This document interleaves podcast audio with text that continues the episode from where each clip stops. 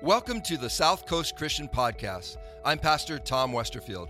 On behalf of myself and our entire staff, we want to thank you for listening, and we hope this message uplifts and encourages you this week. We're in a sermon series where we've been studying the lives of the apostles. We titled it The 12. And it's really all about how Jesus impacted 12 ordinary men and changed their lives where he did extraordinary things through their lives. And this has been our summer series. I think this is our eighth or ninth week in this series. And last week, if you were here, you, we had a guest speaker, and Pastor Nick from Marysville, Washington, Grove Church. And he spoke on Judas, which was an incredible message. And I encourage you to go to our website and you can watch that message again if you missed it. But uh, uh, today, we're going to continue in our series of the 12. And before we begin, I want to just ask you a question for each and every one of us here today. And I want you to just kind of ponder this question Have you ever had a God encounter? Have you ever been touched by the presence of God?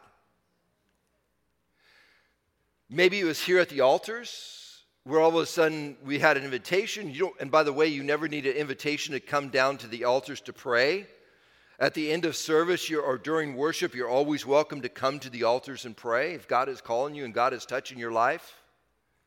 But maybe it was at the altars where you had a God encounter. Maybe it was at the kitchen uh, where you were making breakfast and all of a sudden the power of God started touching your life at the dining room table. Maybe you're driving your car on the way to work and you're listening to worship music and all of a sudden, all of a sudden the presence of God all of a sudden started to touch your life and you started to weep because you felt his goodness, you felt his love, and this joy came upon you.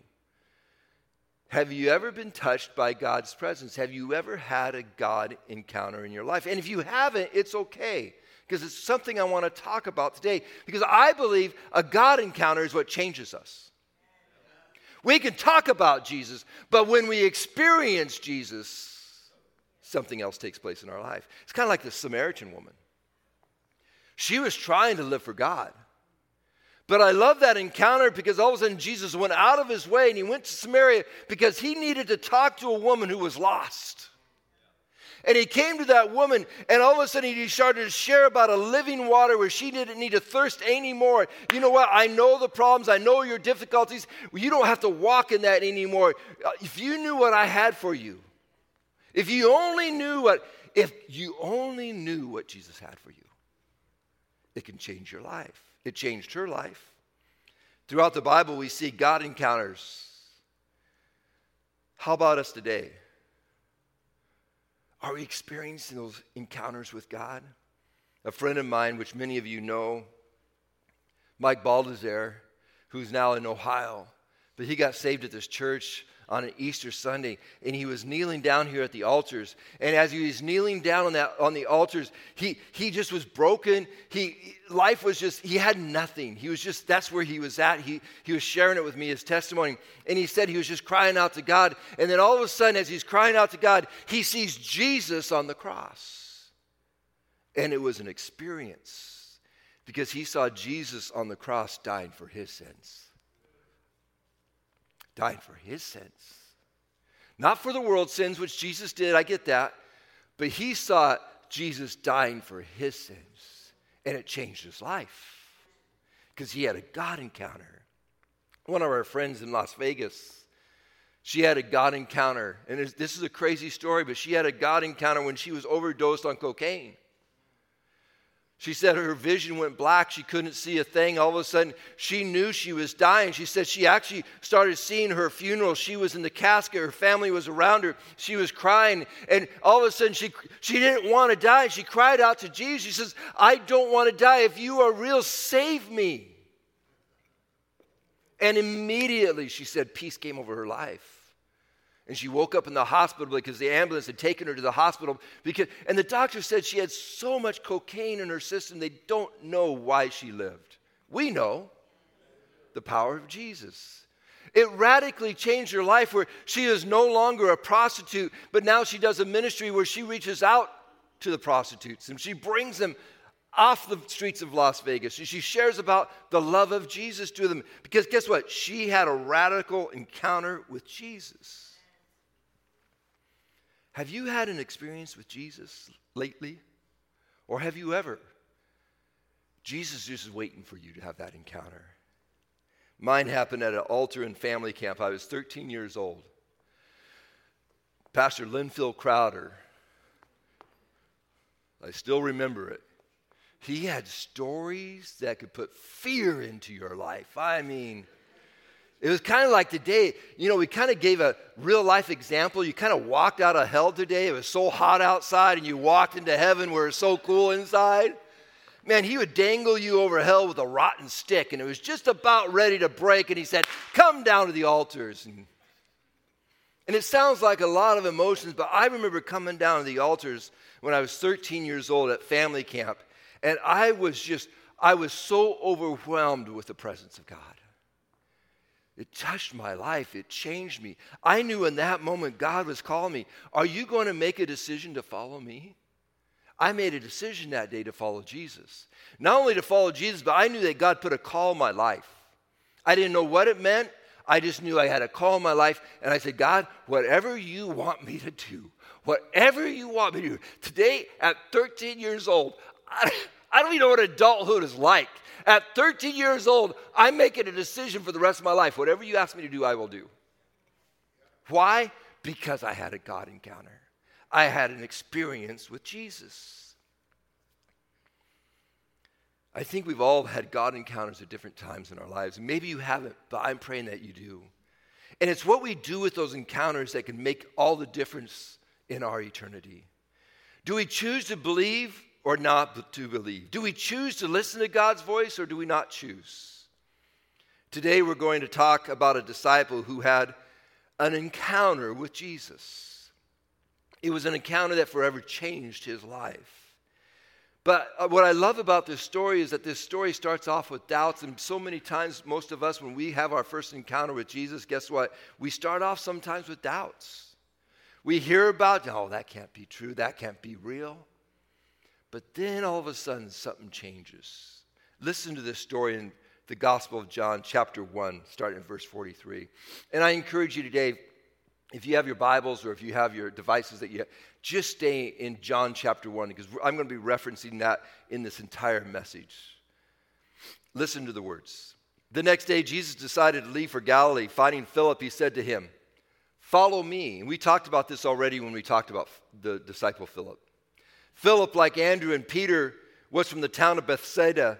Philip found Nathanael and told him, and Nathanael was the disciple we're talking about today. Philip found Nathanael and told him, We have found the one Moses wrote about in the law, and about whom the prophets also wrote, Jesus of Nazareth, the son of Joseph. Nazareth, can anything good come from there? Nathanael asked. Come and see, said Philip. When Jesus saw Nathanael approaching, he said of him, Here's truly an Israelite in whom there is no deceit. How do you know me? Nathanael asked. Jesus answered, I saw you while you were under, still under the fig tree before Philip even called you. Then Nathanael declared, Rabbi, you are the Son of God. You are the King of Israel. Jesus said, You believe because I told you I saw you under a fig tree? You will see greater things than that. He then added, Very, very, very truly I tell you, you will see heaven open and the angels of God ascending and descending on the Son of Man. Let's pray. Lord, I thank you for your word today, and I pray once again that your word, Lord God, will impact our lives, that it will touch our lives, that it will penetrate our hearts. That, Lord God, your word is not just something that will we read on a piece of paper and they just disappear, but God, your word bec- will become rhema. It'll become powerful. It'll become a word, Lord God, that will change us. I pray that for each and every one of us today. Let the power of your Holy Spirit work in our hearts, I pray, in Jesus' name. Amen. As you can see, Nathanael had an encounter with Jesus. And many times our initial, our first initial reaction to the introduction of Jesus can, be, can, can happen with unbelief, just like Nathanael's. Could this really be Jesus? Could this really be the Savior? Could this really be the Messiah? Even though Nathanael's encounter started with unbelief, we know that in this story it finished with faith and de- devotion. And the question for us today is this What was Nathanael's process? How did he go from unbelief to faith? Because that's what we all need to do.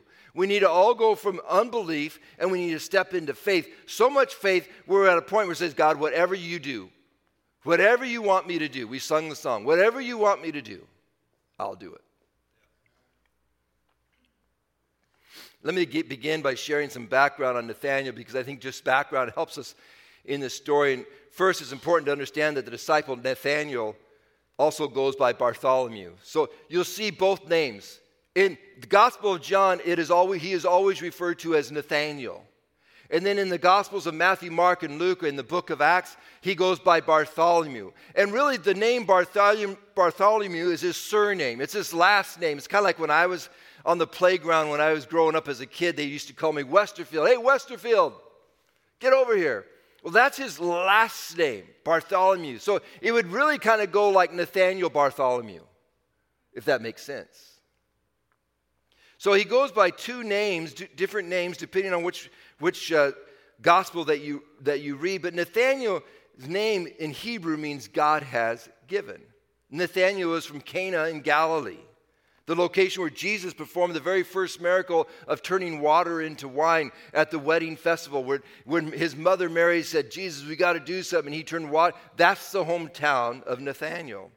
And there's not a lot recorded about Nathaniel. In fact, most of the information, almost the entire information that we have in Nathaniel, is found in the Gospel of John, chapter 1. That's where it's at. We do know this that, the, that Philip brought Nathaniel to Jesus. And when you read through the scriptures, Philip and Nathaniel always seem to be connected, so there seems to be a very strong friendship between the two. And another point that I want to start with, um, that I believe is so important for us to understand, is the context of John chapter 1, because it's interesting that the disciple John chose to put Nathaniel's testimony, Nathaniel's calling, the way that Nathaniel came to find Jesus. John said, I got to record this. Matthew, Mark, Luke, I got to record this because this is important. And I want you to understand why I believe why John put this in the first chapter. He's establishing a foundational truth that Jesus is the Messiah, that Jesus is the Son of God. In fact, it's the purpose of the whole book of John, the Gospel of John, the purpose is made very clear in John chapter 20, verse 31. John writes, But these are written that you may believe that Jesus is the Messiah, the Son of God, and that by believing you may have life in his name. You see, John's whole desire I know we're talking about Nathaniel, but I got to set this up first. John's whole desire is that he's not just writing a letter that makes people feel good. He's writing a letter so that he can all of a sudden introduce and reveal the Son of God, Jesus, the Messiah, the Savior of the world. He wants people to read the gospel that he's writing so all of a sudden it can impact their life and it can change their life forever. John was establishing the divinity of Jesus, the truth that Jesus is the Son of God. And this first chapter is John's introduction to that truth. And if you follow along, it's amazing. John begins with these words as he starts off. If you have the, your Bible open, if you look in John chapter 1, you'll see these words. In the beginning, the Word already existed. You could say it this way In the beginning, Jesus already existed. Because the Word is referring to Jesus. The Jesus was with God, and Jesus was God. The Word was with God and the Word was God. John is speaking about Jesus. John even states God created everything through him, Jesus. And nothing was created except through him. When you want your life changed, you don't go to some psychic, you don't go to some place that doesn't know what they're doing. When you knock on the door, the psychic says, Who's there? How, why do they say that? Because they don't know anything. You go to the one who knows all things, and his name is Jesus Christ. You go to the one who has created you because he's created all things. John is establishing the divinity of Jesus in this message. Starting in verse 19. John begins to share the testimony of John the Baptist. This is still in John chapter 1, who states, Look, the Lamb of God who takes away the sins of the world. Announcing Jesus as the Messiah, he's announcing that Jesus is the Savior. Then, in starting in verse 35, John begins to share about the calling of the disciples, all into chapter 1. And he shares the words that we shared when I almost, I think this very first message I shared in this series, where Andrew says, We have found the Messiah. Andrew goes to Simon Peter. He says, Simon Peter, I have found the Messiah. I have, see, John is establishing something here. And now we come to the last part of this first chapter of John that ends with the story of Nathanael, who declares, Rabbi, you are the Son of God, the King of Israel. Nathanael is the first disciple to make this announcement. He is the very first one that says, Jesus, you are the Son of God. You see, when you understand the first chapter of John, when you understand what John is trying to, to, to put together, he wants to make sure you understand that Jesus is just not the Messiah, he's just not the Savior. He is the Son of God, the creator of the heavens and the earth.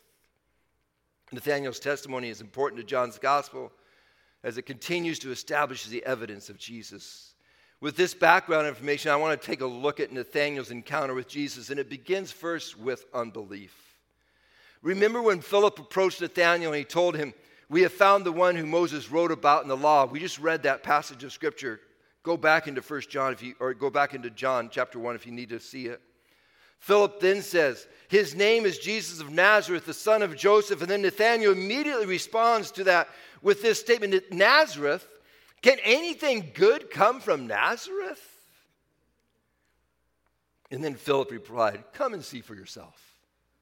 Come and see for yourself. See, Nathanael begins his journey in finding Jesus with unbelief. And there's a reason why, because he's a, he's a student of the Old Testament both him and Philip have studied the Old Testament. They know the Old Testament. They, they, they, they believe in the Old Testament. So they're looking for the Messiah, but the Messiah coming out of Nazareth, it didn't make any sense to him. It also gives, as you read this passage of Scripture, a sense of Nathanael's dislike for the town of Nazareth. He just didn't like Nazareth. Can anything good come from it? It appears that he was somewhat, pre- somewhat prejudiced against its people. We don't know the exact reason. We do know that Nazareth wasn't a, a, sophisticated or a glamorous place. It, was, it wasn't a place of influence or it wasn't like Jerusalem. Nazareth was considered to be kind of like out in the sticks. It wasn't Orange County, guys, okay? Nazareth wasn't it. But it's kind of also hard to understand Nathanael's biases because Nathanael also came from Cana, which is in Galilee, which is in the same region. So, I mean, all of Galilee was kind of looked down upon by the, the sophisticated Jews. And, you know, Galilee, really? Could there anything? And so it's kind of interesting that Nathaniel has this bias. He saw Nazareth as inferior, but it demonstrates how many times we make judgments about things of God from our preset biases. I want to say that again. It demonstrates how many times we make judgments about the things of God from our preset biases. We tend to look down on others because they don't look like us, they don't act like us, they're not educated like us, they don't have a degree behind their name, they're not very popular, they don't have any followers on Instagram, they don't know what TikTok is. Can you believe that? Seriously, right now? And so we have a tendency to judge people by our precept biases that we have formed in our life. And it's crazy how these precept biases can also hinder us from experiencing God's presence. For example, did you see, and you didn't wear your t shirt today, you're blue. Did you see the worship pastor? He's wearing a t shirt on stage and just jeans. Did you see one of the one of the singers? They had holes in their jeans. Are you kidding me? They can't. This is not. No, they didn't sing one hymn. Can you believe that? Not one of the old hymns they didn't sing in that church. There cannot be the presence of God. See, we bring in our precept biases, and all of a sudden we discount God's presence and what God wants to do. It could be the opposite way. You can go to a church that only sings hymns, and the presence of God could be there, and you could be missing out because you're, preset, you're judging it.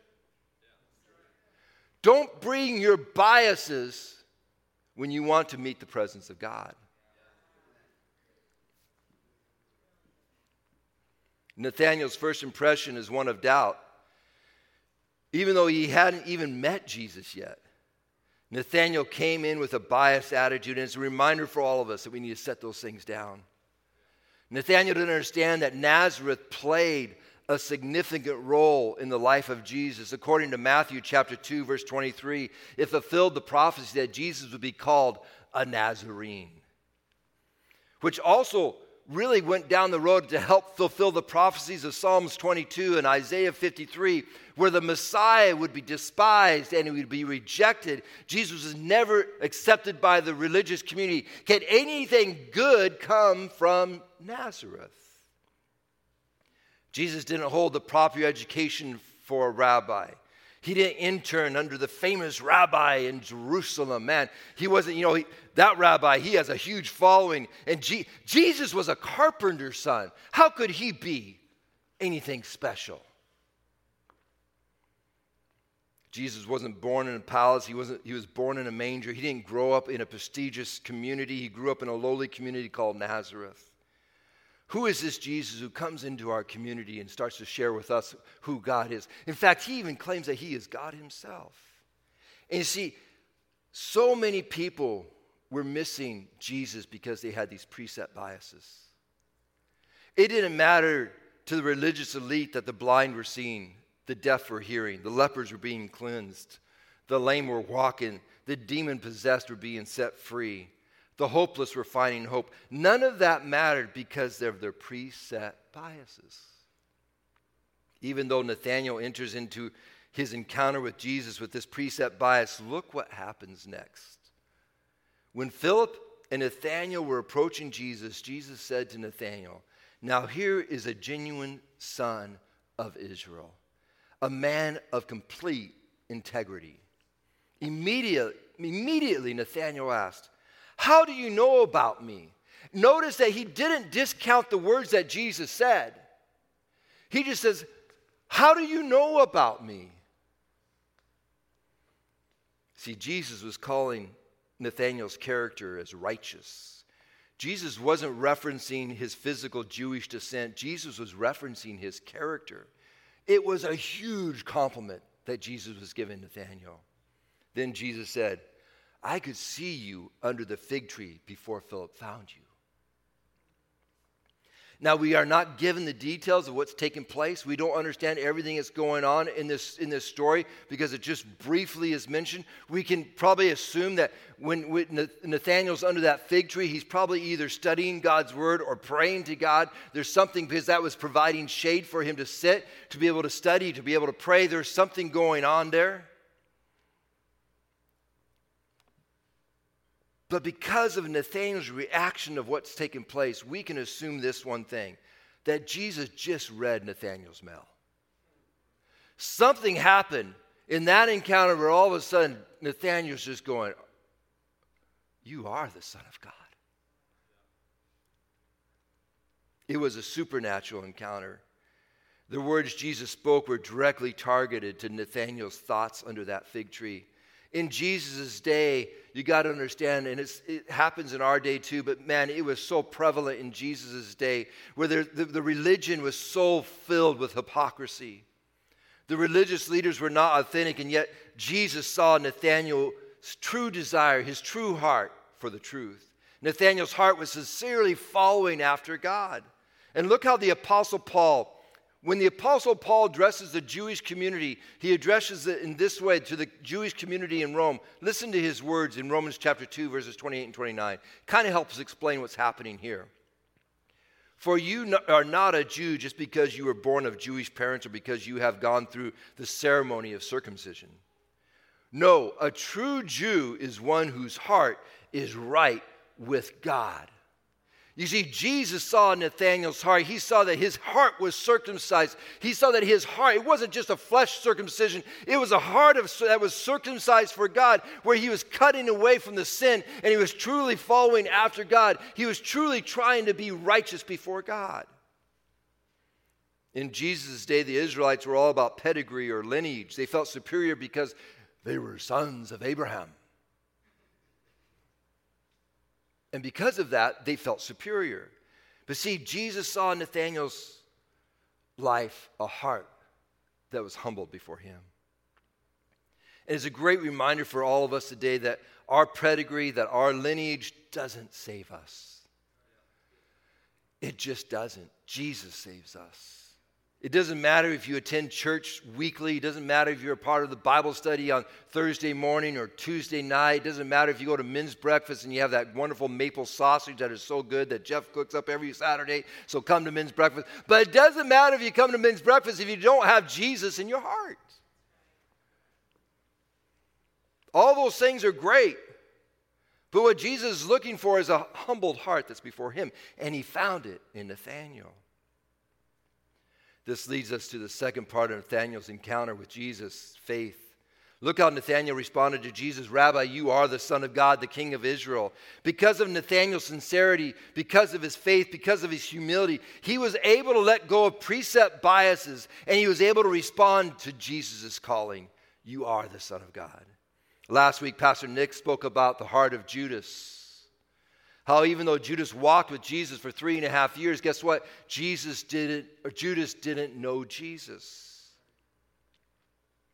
His heart and faith were not sincere towards God. When you compare Judas and Nathanael, you have a striking difference in how people respond to Jesus differently. Nathanael was inspired by Jesus' words. They became revelation to his life. It's one of the things I speak here on a regular on a regular basis. is why I pray before I preach all the time. I want God's word not just to be lackadaisical, I want it to be inspired that would touch your heart and that would touch your life, that would bring revelation into you. It needs to change you. For Judas's, Jesus' words were insignificant, insignificant. Jesus' words became irrelevant and had little impact on his life. When Philip first told Nathanael about Jesus, Nathanael didn't believe. But Philip didn't try to debate Nathanael. Did you notice that? He didn't try to argue with Nathanael, he didn't try to debate Nathanael. Instead, Philip just said, Come and see for yourself. Many times, and so many times, we try to debate and argue with people about Jesus. That doesn't do any good, guys. I mean, maybe sometimes it's great to introduce people to Jesus, but they need to experience Jesus for themselves. See, what really changes a person's life is not your argument. What's going to change a person's life is the power of the Holy Spirit. When all of a sudden the Holy Spirit touches the heart, all of a sudden you go, You had a God encounter. This thing is real. Sometimes it freaks people out. But what we do with that God encounter makes all the difference in the world. It makes all the difference to eternity. Sometimes our human arguments can cause more harm than good. We just need to introduce people to Jesus and let people experience God's power. Jesus saw Nathanael's great faith. Jesus replied to Nathanael, Do you believe this just because I told you I had seen you under the fig tree? Jesus kind of seemed surprised that, of Nathanael's faith, that his faith was so strong by the words that Jesus shared, that Nathanael always said, You are the Son of God. Jesus said, Oh, you're going to see greater things than this. You're going to see heaven open and the angels of God ascending and descending on the Son of Man. I believe Nathanael immediately knew what Jesus was talking about. He immediately knew the reference in the Old Testament where Jacob had wrestled with the Lord and where Jacob had, had seen a ladder that was, that was established on earth and it went all the way into heaven. And he saw angels descending and ascending on that ladder. Nathanael immediately knew what Jesus was saying. Jesus is declaring to Nathanael that he is the ladder sent from heaven. He is the bridge between God and humanity. For the next three years, Nathanael saw heaven on earth.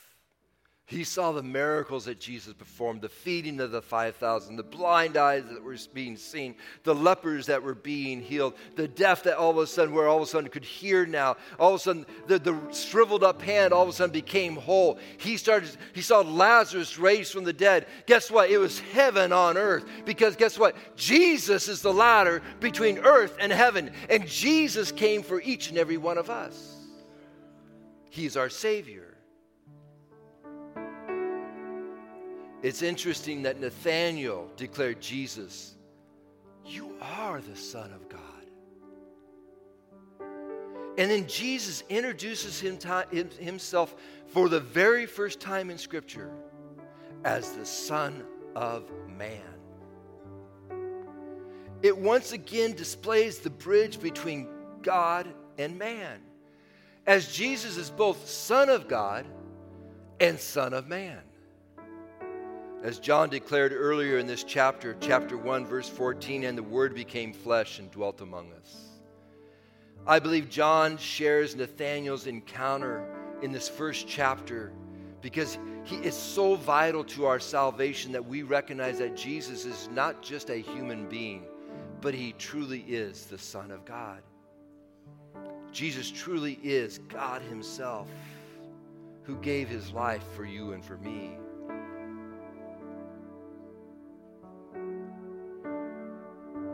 Jesus loves us. Jesus cares for us. The ladder that I'm talking about today that Jesus created was not some ladder that you can go down to Home Depot or Lowe's and buy and think, oh, I'll have a great ladder. No, this is a ladder that cost Jesus his life.